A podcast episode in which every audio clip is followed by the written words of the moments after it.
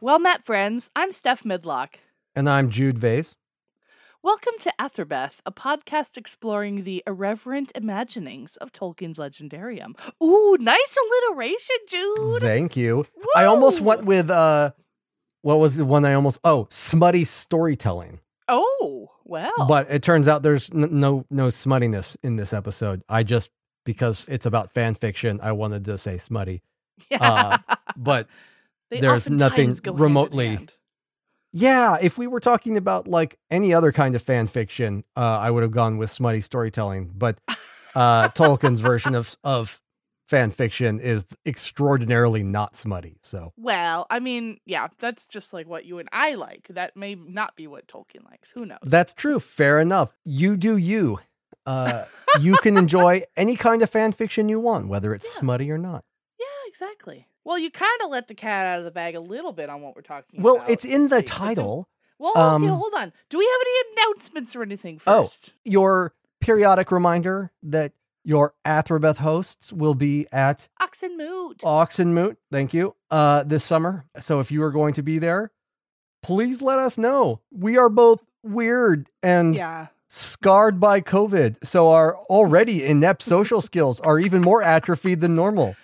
Uh, so please uh, hit us up on Twitter or our Discord, or I don't know, send a pigeon and uh, let us know that you uh, are also going to be there, so we can have awkward conversation in person. Yeah. Or if you're going to go digitally, you know, let me know too, because I'm going to be on Twitter all weekend and we'll, we'll chat. It'll be lovely. That would be lovely. Assuming Twitter still exists by then. Oh, who knows? Who knows? Anyway, Yeah. Jude and I are also going to the fancy dinner the day before, and Yep. we're going to eat venison. I assume you chose the venison. Uh, yes. Okay. Because come on, we get to sit in Exeter College dining hall and eat venison. That's Yeah. so dope. I feel like Ghibli would be like, mm, I approve of this. This is good. Yes, absolutely. Yes. cool. All right. Well, we've got many otherworldly paths to tread, so let's begin.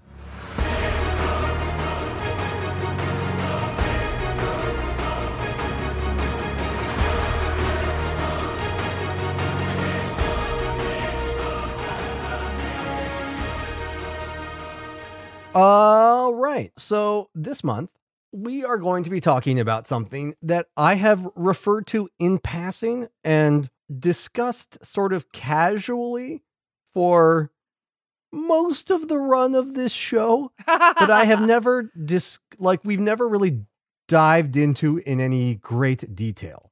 Mm, And that is the concept of The Hobbit as fairy fan fiction. yes.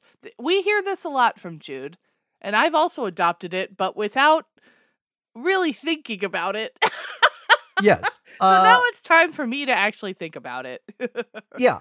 So we're going to get into what exactly we mean when we say that hmm and what what int- what it really that it goes into that. Yeah.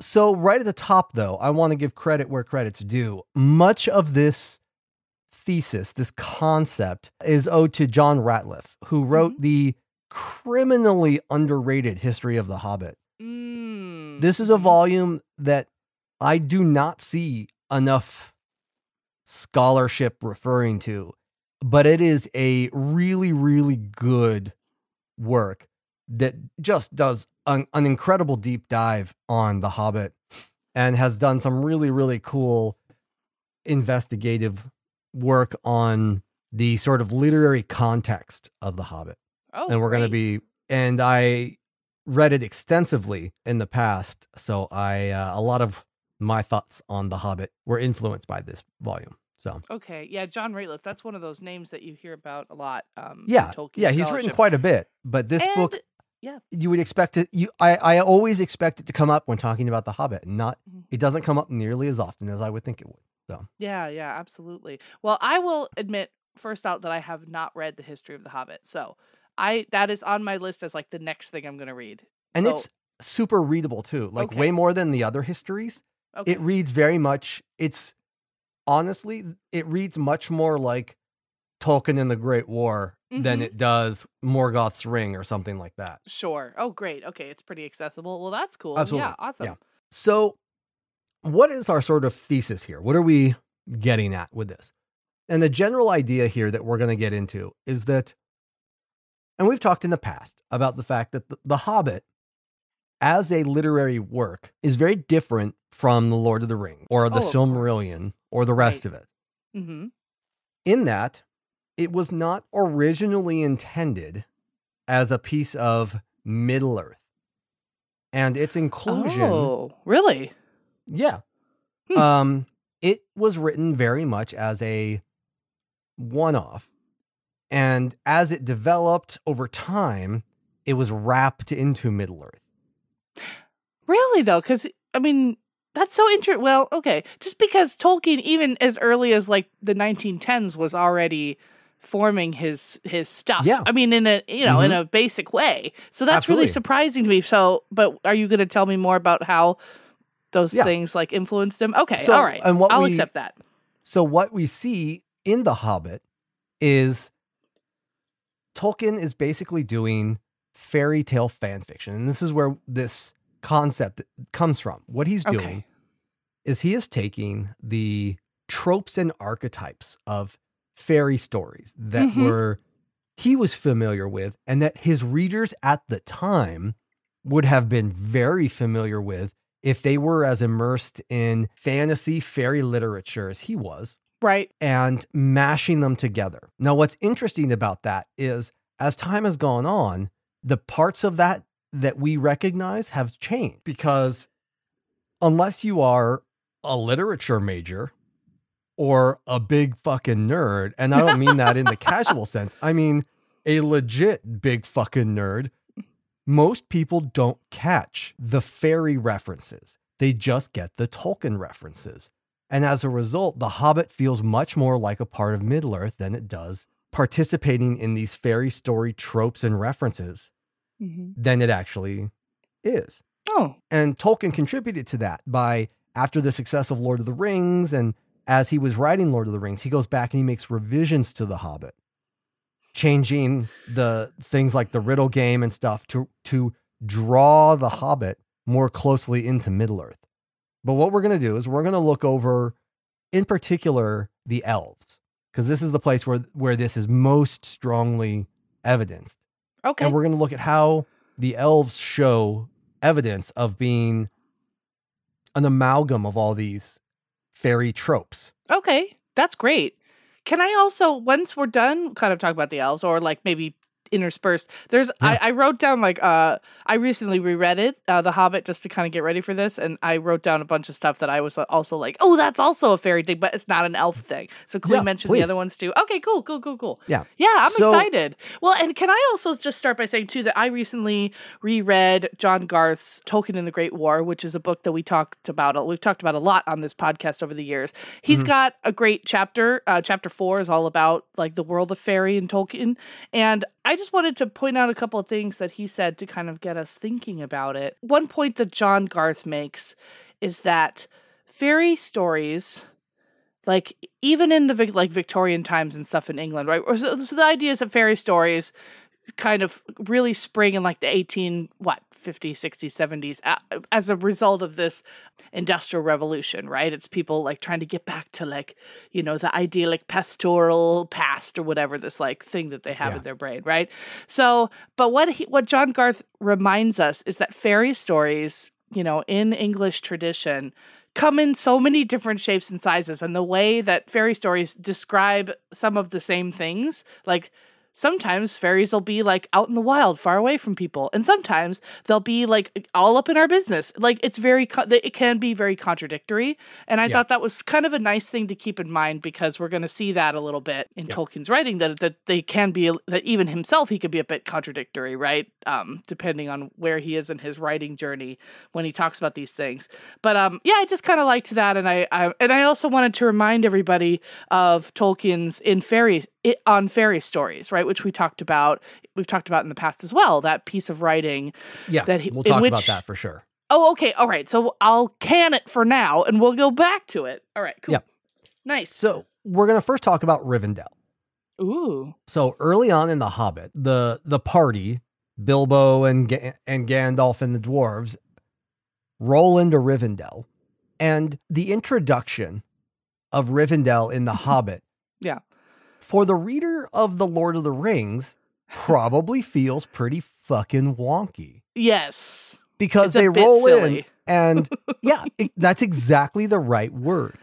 It's a bunch of elves singing a nonsense song, prancing about in a very lighthearted way. Mhm. Uh, although the narrator warns, don't think of them as as foolish or you know, be wary of them even though they seem silly or whatever it is that he says. This is, as Rateliff describes them, elves depicted as delicate fairy dancers or pipers from mm-hmm. Jacobean writers like Drayton and Shakespeare. And despite the narrator's warning that there's little there's little threat in them, they seem to enjoy the dwarves' discomfort, but like there's not a lot of like menace or sadness or any No. of the sort of melancholy that you associate with Rivendell come Lord of the Rings. Can I read this one part of the song? Yeah, it's Oh tree lily lily lolly, the valley is jolly. Ha ha. Yeah, sorry, exactly. that's the words. It's sorry. It's very silly. Yeah. And then we do get a little bit of a description of Rivendell, but it is not the Rivendell we know either. It isn't this like graceful, arch, medieval place. It mm-hmm. again has this very fairyland esque Mhm. description. Right. The most noteworthy aspect of it is the bridge. In fairy stories and across all kinds of traditions, across all kinds of ages, crossing a, a bridge is a very obvious signifier that you're tr- you're entering a an other land, Mhm. a fairyland. And yeah, bridges are like liminal spaces, right? precisely exactly Yeah. yeah. you took the words right out of my mouth so we have this bridge which is typically a precarious one and in this case it's described as being a very long bridge and so this is a, a sign that readers at that time would have immediately identified as being oh they're going into some sort of a fairyland there's elves they're crossing a bridge they would have immediately picked up on this these signifiers as being part of that fairy story tradition Mm-hmm. modern readers don't have that context because we don't have the average fan even the average fantasy reader doesn't necessarily hasn't read necessarily as much fairy story or fairy tale fiction to know Mm. what the signifier of a bridge with related to fairies or elves is I mean, I think a lot of, I mean, even horror writers use that, like the covered bridge, right? In like, in like, um, like the New England horror stuff of like Lovecraft, they do use that in the same way. But you're right; it's maybe not as, maybe it's more, um, it, the people in the know will know. But you're right; I think the regular person might not pick up on that. That's yeah it's it's different so um well, and even the name of his, the, you know, the last homely house, the name of Rivendell, yeah does it, that in my mind if i think about that i think about like a lovely like warm comfortable cottage not like a gorgeous graceful elven house. Um Yeah. and it seems to me that he maybe this is similar to the cottage of lost play right? The place that he in his youth wrote a lot about. Okay interesting. Elrond is one of the few places where we see, contrary to the the earlier depictions of the elves in Rivendell, and I think this is really interesting. The Elrond we see once they enter Rivendell is very much the Elrond of Middle Earth. mm. And I think it's interesting that Elrond is a character that has been fairly consistent in Tolkien's stories from a very early point Hmm. and is a very established character. And so Tolkien just ports him over more or less whole cloth. He, unlike his subjects, so to speak, he's sort of he's not frivolous or silly. He's very serious and wise. He knows v- virtually as much about the dwarves as the dwarves do.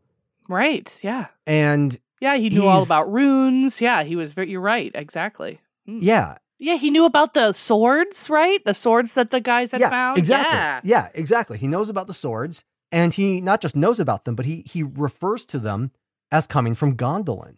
right right hmm So Hmm. referring to the the tradition, calling back to Tolkien's own Middle Earth writings, his traditions. right While he doesn't explicitly say like, "Oh yeah, that sword you've got there, Gandalf, that was my great grandfather's." Like, you know, Yeah. or great great grandfathers. I can't remember which one it is, but I do think it's noteworthy though. And this is an, this is where it's interesting is that the places where Tolkien is willing to, not willing, but the places where Tolkien is using his own mythology and where he's not, Mm. because he mentions Gondolin as this elven stronghold that went to war with the orcs, Mm. and these swords come from there. But he doesn't mention Turgon by name. right. But earlier in the book, he does mention Fingolfin as an orc who was beheaded by a hobbit and, who, oh, and who was the origin of the sport of golf. yeah, in Gerontius Hobbiton. Took. Yeah, absolutely. So it's very you it's a Oh, very silly way in which Tolkien is picking and choosing from his own mythology what he cares about and what he doesn't Mm-hmm. in the context of the Hobbit. And that's one of the ways you can tell that the Hobbit was not originally intended to be part of his Middle Earth. hmm because he's not consistently sample consistently setting it within Middle Earth. Okay. He's just kind of pulling out the stuff that he thinks is is going to fit the story because Mm. he's telling a story for his kids. Right. Okay. I was going to ask you about that because I, I always hear that. Oh, Yeah. Tolkien wrote this for his children. But does Rateliff or something like actually pull? Is that is that, That is is that a- a, proven I mean, thing? that's as far as anybody knows. That is the story he said, and that is as far as anybody knows. That's the tr- that's how it started. I love that idea. I know that um, John Garth makes the point that some of those very early uh, poem fairy poems that he wrote, like in 1915, like Goblin Feet and what's the other one, Tinfang Warble, and then Yeah. that other one, that those were written for Edith. And he used to call her like his little one, which is really cute because he uses little like when he talks about the elves and stuff. So anyway, I think that's lovely. Yeah, So, but I mean, so that's your point is that this is a children's story for children. you bring that up a lot, and I think that's important to remind ourselves when people kind of get down on the Hobbit, right? yeah, it is, and that's we have ragged on the movie pretty extensively, and that is the fundamental complaint I have with Jackson's Hobbit. Is that it misconstrues what The Hobbit is at a fundamental level. Putting aside the fact that I don't think it's a very well made movie, other than Sexy Thranduil, um, Mm. I don't think it's a very well made movie, but that's not my chief complaint. My chief complaint is that when you do any kind of adaptation, I think the most crucial thing is it has to either be well made on its own or it has to really understand the source material and uh, and like carry that heart forward. Mm. It has to do one of those two things really well. Ideally both, Right. but if it can do one, you can get by. Okay. Like there are adaptations that don't either they don't understand or they choose to to to do something different than like the heart of the source material. And it works because what they do is still well made and Mm. well crafted, like the Hmm. magicians, which chooses not to be the source material in a smart, interesting way. And then you have stuff that is well made and very true to the source material, like arguably you could say the Lord of the Rings, Jackson's Lord of the Rings, which Mhm. it has its differences, but I think it really, in many places, gets the source material and Right. wants to stay true to it. yeah. The Hobbit, Jackson's Hobbit, wants to be more Lord of the Rings and doesn't get that The Hobbit is a fairy story for kids. Huh. Uh, Yeah. But then in other times, I feel like it, it falls too far on the kid side, like that whole Radagast thing. Listen, and I'm going to say this as someone who has only seen the first one because I was sad about it. Uh, you know, so anyway, whatever. I just feel like sometimes it felt, it, it either swung too hard one way or the other, and it just couldn't yeah, find its juvenile. own There's a difference between juvenile and kids. Yeah, that's okay. Oh, good point. Oh, I like that you said that. Yes. True. like the Radagast being covered in bird crap is like a juvenile sight gag. hmm It has nothing to do with the fact that the fi- that the movie should be a fairy story for kids. Yeah. That's a Hmm. that's a that's a thing of of tone and spirit, not about whether you can do you could do that that sight gag with Radagast with poop on him in a way that works in a kids movie. Yeah. So anyway, Well, anyway, aside. we digress. We digress. we digress. Uh, So let's skip ahead a little bit in the book sure. to another to another section, and that is later on in the book. like chapters like seven, eight, nine, are some of the most overt examples of these fairy story call like signifiers in the Mm. entire novel, Yeah. Mm. but they're like totally lost. I don't think they're lost. viewers. I think a Oh, lot of them are. Mm. Particularly for me, I think there's a great example of this in History of the Hobbit. Rateliff points out seven different ways in the introduction of the woodland elves, of the elves of the woodland realm, that the elves are signifying that there are that there are uh, signifiers of elf slash fairy story tropes being used here. Okay. And I think uh, I'll, I'll- list them, and you'll Yeah. see that many of these I think are fairly subtle in the sense. Well, we'll we'll go over them. You so the go through them and let's see if I can figure out what they are. Is that Well, useful? Okay. Uh, well, you'll So the it. first is elves vanishing when pursued, yes. particularly three times. I wanted to say too that again, uh, John Garth mentions that in the poem "Goblin Feet," which I think is from 1915, um, Yeah. and that that's a trope that he uses there too, where it's like the onlooker is is like trying to follow this group, and every time they follow them, they yeah they like disappear. Yep, that's Yep. such a thing. That's such a thing. I love it. Yep. The presence of fairy lights or a will o' the wisp. Oh yes, yes, yes, Um, yes. In this case, there's the lights that Bombur follows. Uh huh. A fairy ring, which I think is Oh, like slightly a- more well known. Slightly. Yeah, like Um, a ring of mushrooms or something in yeah. the forest floor. Yeah. Yep. yep, yep. Um, the enchanted sleep. Right. I want to talk about that because that yeah, that's a huge thing in in the many many y- many uh, fairy stories. right, Yeah. exactly. I love that. Mhm. Number five, and this one I think is probably the most subtle of them, is the white fauna. In this case, in the, of the Hobbit, the the white doe that they see in the forest, and then the, the, the white Oh. horses of the elves.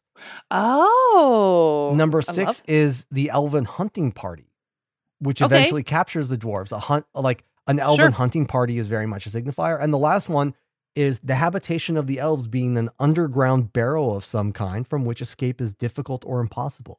So it's Mm. not that these things are not things that we don't associate with elves necessarily, Mhm. but this whole chapter, as you can see, when you line them all up like that, Yeah. if you are someone for whom fairy stories and elven stories are bread and butter, you are just like, oh fuck, man, this is fairy story shit going on right here. But if you're a casual reader who doesn't necessarily pick up on those, it doesn't hit the same way. You're not getting the full context that Tolkien is putting into it. sure, but you do acknowledge that something otherworldly or like magical is happening. Yeah. I think you get sort of the flavor of it from these things, but you Mhm. don't get the full context. And I think it's really interesting. Yeah, I think that's real, and I think that's a a really interesting aspect of this of this section. Yeah, I think you're exactly right. And like, yeah, you, I, I I really, I like flew through these chapters because I thought they were so cool, and Yeah. um, I wanted to get to Party Elf Dad, but yeah, Yeah, and then you get to the the woodland elves, who are Right. one of I think the most interesting cases of Tolkien doing fan fiction of himself. really, oh, oh, okay, yeah. that's not where I thought you were going with that. All right, tell me, fill me in. What's the deal? Well, so we get to the wood elves, and they're a really interesting example of change how they change over time in the drafts of The Hobbit. So when you first meet them, Oh. he refers to them as being not particularly wicked, indeed not at all, but most of them are descended from the ancient elves who never went to the great fairyland of the west. Mm-hmm. So these are Sindar, is what he's saying. Right. And he further says that based on the description, the way that they're described as living underground and the des- the descriptions of the the the elven king, where it ends up where you end up with is that the elven king is essentially a riff on Thingol. Well, and yeah. his domain is a riff on Doriath. okay. And from his hatred of the dwarves to Yeah. the underground domain and the fact that he's a king of the Sindar, Well, all these But- things kind of pile up. And it's only until he's writing The Lord of the Rings that he differentiates this ma- the the Elven King with a name of his own. Yeah, that's interesting because I actually made a note that that he alluded to Thingol and that ne- and Nauglamír, right? The necklace. Um, Mhm. the, the he tells the story of how like the elf lord, but he, it's like an unnamed elf lord, right? Who had trouble with the dwarves and and Yeah. kind of and ate it. So and I was like, oh, cool. That's the, I know exactly what you're talking about. That's Thingol. But okay, you're saying that maybe like. Yeah, Yeah. like okay. There's like other- a pastiche. There yeah. are other references as well. He, which Rateliff describes as circumstantial. I'm air quoting, uh, connecting the elves of Mirkwood with those of Doriath in the form of the wine of Dorwinion, Mm, yes. uh, which appears only in the Elven King's home in The Hobbit and in the lays of the children of Hurin, where Mm. Beleg of Doriath gives it to Hur- Turin and his companions. oh, interesting. I think you can make a pretty good argument that the Elven King, particularly in his early conceptions, is Tolkien basically doing like a cover hmm of Thingol and Doriath. But had they already been? They were already a thing. He had already written them. Yeah, long, yeah, for sure. Okay, They were so already, they already well existed, and he was Yeah. just repurposing them here. Oh, Yeah. okay, interesting. And then Hmm. later on, he goes on to give to give the Elven King a name, Thranduil, Right. after he's written the Lord of the Rings, and he makes Legolas his Oh, son. gosh. And Yeah, you're right. He never, he never. That whole time I was reading the Hobbit, he never said his name. You're right. No, he doesn't have a name in the in the Hobbit. He's Elf only Lord. the Elven King, and he doesn't get he doesn't even get a name in in the Lord of the Rings proper. It's the appendices in which he he is referred to as Legolas's father. Okay. Oh, that's so interesting. Yes, I mean there I I certainly made sure to highlight for myself. I think there's I can't remember the exact quote, but he's like, yeah, they are different from the high elves of the west. Like he even calls it out Yeah, like very um early on that these are different. And I mean and we see that in well well our friend Bilbo is, you know, skulking around and trying to help his friends out. That I just wrote the words elf winos yes, because it's they're so silly, right? They're a bit silly. yeah, they are. Yeah and it just feels yeah it feels very very different than um than what we come to know yeah because they basically have to wait until one of them gets drunk and passes out before they could do the barrel thing right Yeah. they can get in Which the barrels Not particularly Elven, per uh, as we understand our our graceful. I feel a tingling in my fingertips. right Uh, elves from the Lord of the Rings.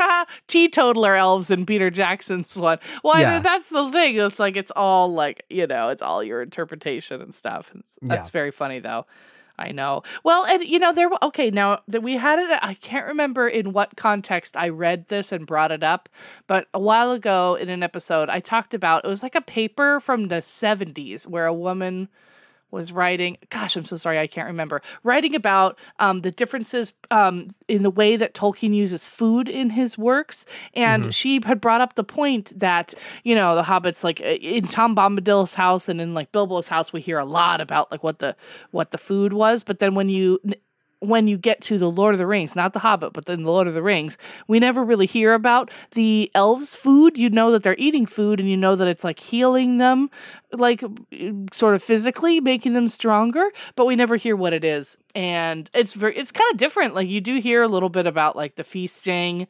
Yeah, it even says like they're they were a feasting people, and we do hear, uh, yeah, a lot about that, and that of course all the wine. Uh, Yeah. yeah. interesting. Hmm. I kind of like these elves, you know?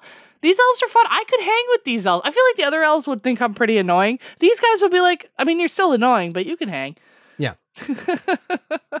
So we talked briefly. We we you, you mentioned briefly the on fairy stories, Uh-huh. and what I think we see here is in on fairy stories. Tolkien mentions the cauldron of story, hmm and this idea that you put all the ideas, all the stories into this cauldron, and when you're creating things, when you're sub creating, you put all this stuff in, and then you just recover the stuff that you li- like. Recovery is this process by which you draw out the stuff that you the well, they're sort of separate, but yeah, they're separate. I would say they're separate, but yes, you But- can. But yeah, you you can you can go to your cauldron and pull out things that you like to repurpose. that you like that right? were meaningful to you and Mhm. very much to me what i see happening in the hobbit is Tolkien is throwing all the fairy stories that inspired him, even and even the ones that he didn't particularly like, because Tolkien was on the record for being fairly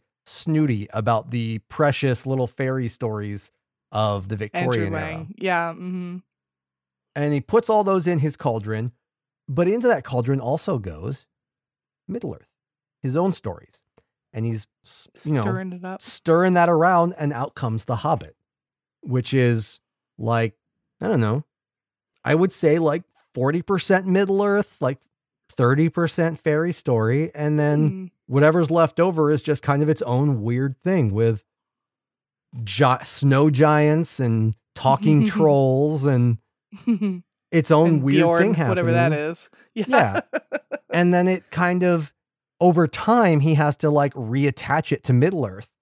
But in its initial conception, my like it reads very much to me like him Mhm. drawing this out of the cauldron where it is mixed with all these other fairy story tropes, just as, you know, in a similar in more or less equal proportion with all the all the stories that inspired it. yeah. Um, can I ask you a question? Yeah, of course. So also uh in on fairy stories, so like his thesis there is that the purpose of fairy stories is to provide like recovery, right? Um to provide like escape and to provide like consolation. Um in for whatever it is you've lost, right? Whether it's like your sense of wonder or like an actual something that you've lost. Do you feel that the Hobbit ticks off these three things: purpose, recovery, escape? I think it certainly is recovery and escape. Okay. I don't know about the first one, but Consolation, the third one. or the consolation probably. Yeah. Okay. Um yeah. because what it's doing is it's recovering all these fairy tropes Uh huh. Sure. and it's building this it's this this nice maybe not nice, but it's it's escapism for sure Yeah. because it's taking it's creating this world with all these fairy story tropes that Mhm. especially at the time and i think it really speaks to the power of the story and the power of tolkien's world building that Yeah. 70 years later or whatever it is the more than that mm-hmm. like 100 years later almost now i guess not quite 100 years whatever um math is hard uh our our cultural references our context has moved past the hobbit right. Mm. where we don't have the same literary context that that book was written for. Mm. So that a lot of the things that would have made that work as escape aren't there anymore. But they are there. Not entirely, Hmm, because like I, don't said, I, I a lot of the a lot of the fairy story tropes Mm. that he is working from there, Yeah. aren't familiar to the modern reader. But I What- wonder if they're actually so familiar because they're so for years been woven into all of the stories that we in our own cauldron of story. I think they're so familiar that maybe they maybe we don't realize that they are from fairy stories, like Victorian fairy stories, but that that they are familiar in a way, right? I think to a certain degree they are, but I don't think most casual readers Mm-hmm. would identify a white doe as being a fairy signifier or a bridge or a procession that you have to chase three times. Right. Like these were things that were explicitly recognized okay. as a part of like myth, myths and fairy ta- stories that Yeah. people could have called out and recognized as being like like if if you asked readers Right. in at that time like what are the signs of a fair of of Mm. fairies they could have listed these sorts of things like if you see a white animal in the forest it's fairies or if Right, you see right. a circle of mushrooms that's fairies people today don't have that same close familiarity the way that if you ask them like what are you Well, know what do, are what yeah. are Tolkien some do but not not the common readership the way that the common if you ask like your common fan like what kind of races live in a fantasy world they'd be like oh elves dwarves hobbits things like that Right.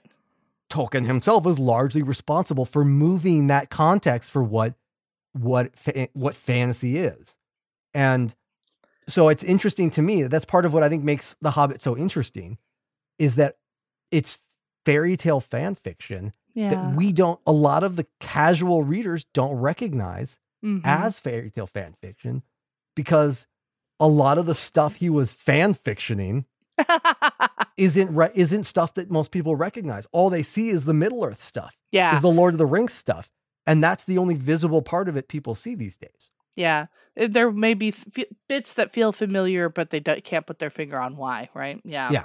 That's so cool. I really, really like that. Can we talk about some of the things other than the elves that also sort of feel like that? Yeah. Um, and the one I'd love to bring up first because it kind of hits you in chapter one. Well, so first of all, like the hobbits themselves are called little people, which uh, some of you may or may not know. My mother is from the Isle of Man, which is a small uh, island in the Irish Sea, and on the Isle of Man, they have a big fairy culture. But you're not supposed to call them fairies; you call them little people. You never call fairy. You cannot say the word fairy on the Isle of Man. So I thought that was kind of neat. And I- but cool. Yeah, but even more than that, I you know, there's a lot of talk in The Hobbit about you know Bilbo having you know being part Took, and there that, that there was this Tookish ancestor that may have taken a fairy wife. That's like the story because there's Yeah. something not entirely Hobbit-like about them. And the Took, there's all this talk about the members of the Took family who would go off and have these adventures, and they were like, you know, there's, uh, you know, and then later it says in the book that something Tookish woke up inside Bilbo, right, and he wanted to go and see.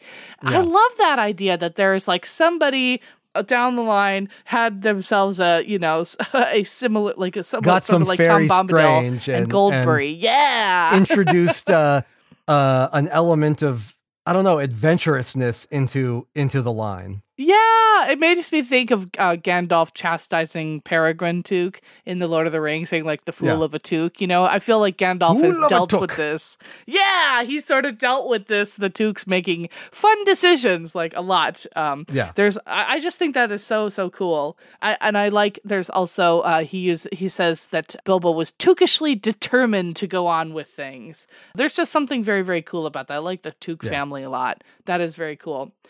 I also thought, I mean, well, I mean, there's a dragon in this, right? That's absolutely a Mhm. fairy story thing. And, you know, sure. encrusted with jewels and all of the things about dragon hoards. Yeah, I would definitely. Smaug is for sure Yeah. the most fairy story esque dragon that Tolkien ever conceived of. Yeah. When you compare him to like Ancalagon the Black, which who is this like mountain sized destroyer of continents, or what's his name? Um, uh, uh, the hypnotizing worm Oh. worm lord uh from Wait. Children of Hurin. You these are both very different conceptions of dragon as compared to that are very far from the original from the the classical dragon trope that is Smaug. What's that dragon? Glaurung. Glaurung, yes. Glaurung. Yeah. Oh, man. You know, you're Glaurung can't absolutely even right. fly. He's just like a big angry salamander. Me too. I am also a big angry salamander who cannot fly. Oi. Oh, brother. I mean, there's also, of course, sort of magical named swords that Yeah. we that we already talked about, right? That's Mhm. that's a huge thing. Orcrist and that other guy and that other guy. And of course, and we do hear that that's you know that Bilbo is the one that gives St- Sting his name, which is very cool. I like that. Mhm. I also I have to say, uh, Mm-hmm. Foehammer is the other one. Foehammer, which is so Not metal. his best work, uh, his best naming work with those swords. What? That's dope. Foehammer is definitely like It's not headlining no, Wacken Open I- Air this I, year. I have to disagree with you. I think no! Orcrist and Foehammer and Sting are not Tolkien's best work. Yeah, I not my favorite. Gotta say, What is? I thought it has a. But what is its actual like elf name? It's not. it it's- doesn't have one. That's the thing. Like, Are you sure it does? I thought it does. I mean, I'm sure he translated it into and- Sindarin at some point, but he gave it. It just has the English name it initially. Gobbin- oh no, Glamdring Foehammer, right? Glamdring. Yeah, Glamdring Foehammer. Uh, the King of Gondolin War. Yeah. Oh, okay. Cool, cool, cool. Yeah. I mean, they have cool names. Uh, whatever. I think that I think Foehammer is cool. Foehammer. I definitely think that sounds it's stupid. fine. It's just It's not like his best work. metal. His his best naming work. This is a guy that has done some really epic linguistic feats of naming, and I think it's just not his best work. That's all. I'm it's true. I think I I I I point I made a note for myself here to talk about the trolls with the kind of silly names. Like you have these Well, the, am- troll, like the fact that the trolls talk at all Yeah. is, yes, is is a thing. And then yes, Yes. they have dumb names too. William, Bert, and Tom, and they're like kind of sitting there eating mutton and Yeah. wishing they could have some man flesh. Yeah, they're absolutely you know more fairy tale creatures that we're seeing. Um, and uh, yeah, like wanting to eat man flesh and stuff. Ugh, not good. Um, Yep. I also really liked his use of birds in this story that we you know the eagles but it, you know are there an amazing and magical race blah blah blah. But also i mean more i think more importantly the thrush that the that's a bird right? What's a thrush? Yes, does a anyone thrush know is a bird. what does it look like? I gotta google it thrush. Sparrow esque. really? Ew i just looked up thrush and it's like some kind of thing that babies get? Ew. Hold on let Well, me write the word bird after that. oh God! Oh, that's a thrush. I thought it was going to be like a giant bird. It's like a little chibi bird, you know? Like I said, like a it's, little it's boop, boop. sparrow esque. Right, but the thrush is very important in this, and he speaks like a bird language that the men of Dale used to speak, um, and used them as messengers to the men of Lake Town, like back in the day before Smaug came and fucked everything up. Right, and the thrush is is it uh Balin who talks to the thrush? Somebody talks to the thrush, and they and the thrush ends up like, oh no no no, they don't talk to it. Whatever, it ends up listening to their conversation and takes that news to Bard, right, and especially like how to kill Smaug. Uh, so that was some. So I don't know. I just love that the the bird is this messenger that we can speak to and that can kind of like and like the ravens, right, who come and Mhm. help the dwarves. I love that use of birds. That's very cool. Agreed. It's cool. What else did I want to talk about? Do do do ba boo doo doo. Oh, can we please talk about the talking animals? Or no, I guess they don't talk. But the animals in Beorn's house that like stand on their hind legs and like carry little trays with their paws. That's adorable. Beorn's, Beorn's whole thing is so fucking wild. It's almost it's almost it. like its own weird thing. yeah, it's almost like uh what's his name? Hat and pants and sings Oh, with a the guy you hate, Tom Bombadil. I love yeah, him. it's almost Bombadil-esque levels of, of nonsense. It kind of is. But I mean, okay, and this is something that I talked about in my bear episode, which was the first Steph Shorts, which was, you know, this idea of Beorn being a skinwalker, uh, which is something that we see in lots of different cultures have this have this Yeah. concept of people that can take animal form. Yeah, but Um, that doesn't explain why he's got like ferrets as manservants. They're like large gray dogs. I feel I feel like they were like wolfhounds. Well, right, I- and then there's that scene. Whatever. Okay, when they're coming down the path, when the when the the the, the group is coming down Yeah. the path, and these horses kind of look at them, and then they like run off, and then w- by the time Gandalf gets to Beorn, the two horses are like, "Oh my god, those are the guys we saw." Like they're they don't actually speak, but in my head, that's how they sounded. yeah, yeah. like, ew, Beorn, ew, there they are, ew. Like, and he's like, no, no, they're fine. It's fine. Anyway, I just love that whole thing. Yeah, and there's like the little bear dance that seems to happen, right? Beorn tells them, don't go outside for whatever reason, because really all the bears are just doing the Macarena all night. But that is so weird. Macarena. No, oh, stop it. Was he it just spring? did. Stop! He did big air quotes. Don't make the Macarena sexual. Leave me alone. Same. But another like wonderful thing, like there is so much in this. This book is kind of bonkers, right? Oh, okay. Mhm. Oh gosh, this isn't really the time. You know what? I'm not going to bring this up now, but I'm going to make a note to myself that I'm going to do an episode of Steph Shorts that's sort of in defense of all of the characters that I really like, that Tolkien is really mean to. And I just want to say that Bombur leave him alone. Step off of Bombur. Have have you never been hangry, Ronald Tolkien? Have you never had to just sit down because you were grumpy and tired and hungry? I think not. So whatever. He's just really mean to Bombur, and I'm not He into it. Is that is not a fairy story thing. I that was a personal Steph being angry thing. So all right, cool. I mean, here's the thing, listeners. Like, I'm sure we didn't mention all of them. There's so many things. What other fairy story things did you see in The Hobbit that you want to mention? Um, Yep. What did you think was weird? Dogs on their hind legs holding trays, bears doing the Macarena. What a time to be alive.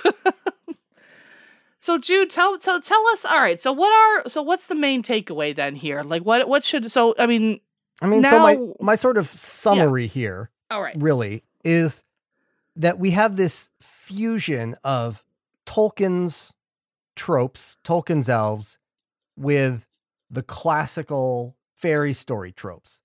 And that this is sort of there from the earliest drafts of The Hobbit hmm all the way through to the end. And to use Tolkien's own analogy, The Hobbit seems to have been drawn from the cauldron of story, where it's been simmering like hot dogs in a vat of Velveeta, uh, with all the old folk tales and fairy stories that he loved and studied, right alongside everything else. hmm Uh, and though he later makes changes to sort of more categorically place the Hobbit very slightly more within Middle Earth, the parts of the story that focus on fairy stories remain fundamentally fairy stories.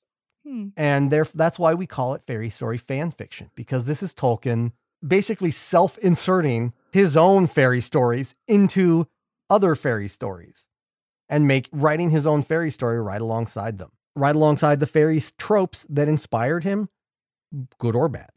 Right. So, That's great. I think that's really. Um, I'm so glad you said that. I'm glad you wanted to do this because we do say that fairy fa- fan fiction phrase quite a lot on the show, and it's nice Yes, to actually back it up with some with some scholarly citations and whatnot.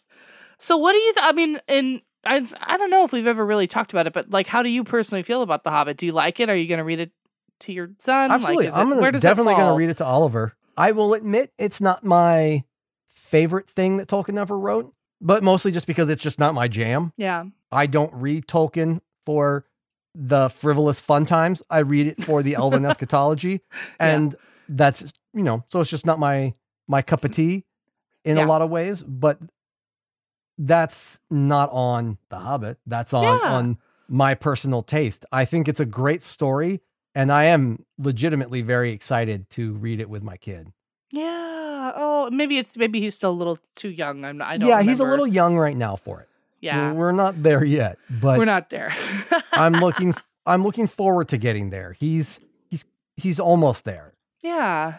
He um well and I you know this is a great book for if you want to I don't know think about like how would a hobbit deal with all of these problems I, I feel like you really get into the mind of bilbo a little bit in this and you get a lot like i'm right now trying to study up on hobbits for some upcoming athra play uh, which is a little something that we have cooking up here on the Mhm. side of Athrabeth um, so i've been studying up on hobbits and this was this was an excellent read to kind of get into the hobbit voice and to feel sort of like what would a hobbit do and how would they react to these scary things happening to them mostly just take a nap seems to be or try to talk your way out of stuff so yes absolutely it was so fun to reread it i honestly had not read it I think since we started this podcast, so you know, it's been like four or five years since I had reread it. So it was wonderful. Yeah. Well, I cool. don't know why. It's short. I don't know what I was thinking, but yeah. So it was great to do it. It was really great. I think I'm going to go off and write some Beorn fair fan fiction now, actually. Smutty fan fiction. Yeah. Gonna, gonna get gonna detail what those bears were doing out there in the no, outside. gross. No. gross. Jode, you're the worst. Well, Jude, thank you so much for this was um this episode was all, you know, done by Jude. He came up with this amazing outline and this great concept. So thank you so much. I loved it. You're awesome. My pleasure. Thank you, my friend. Thank Uh, you. and listeners, again, let us know if we missed anything or uh, let us know what your hot takes on this very fan fiction are. And if you have any good f- smutty fan fiction recommendations, drop them over on our Discord, baby. Woo! yeah.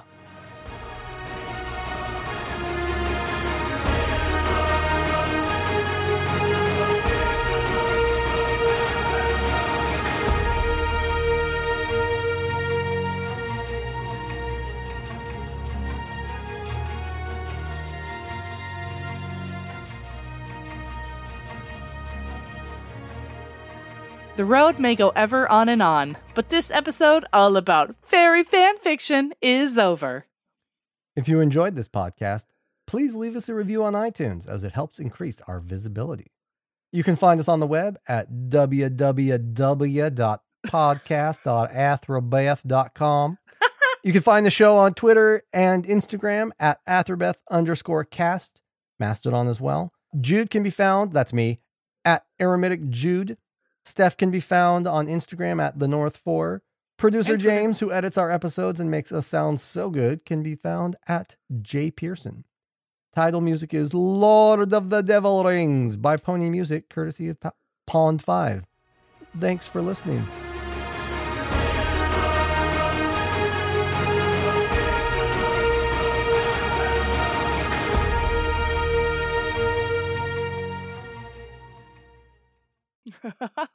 Sump, pump, Sumping and pumping, baby. Yo. sump it and pump it. Whoa, gross.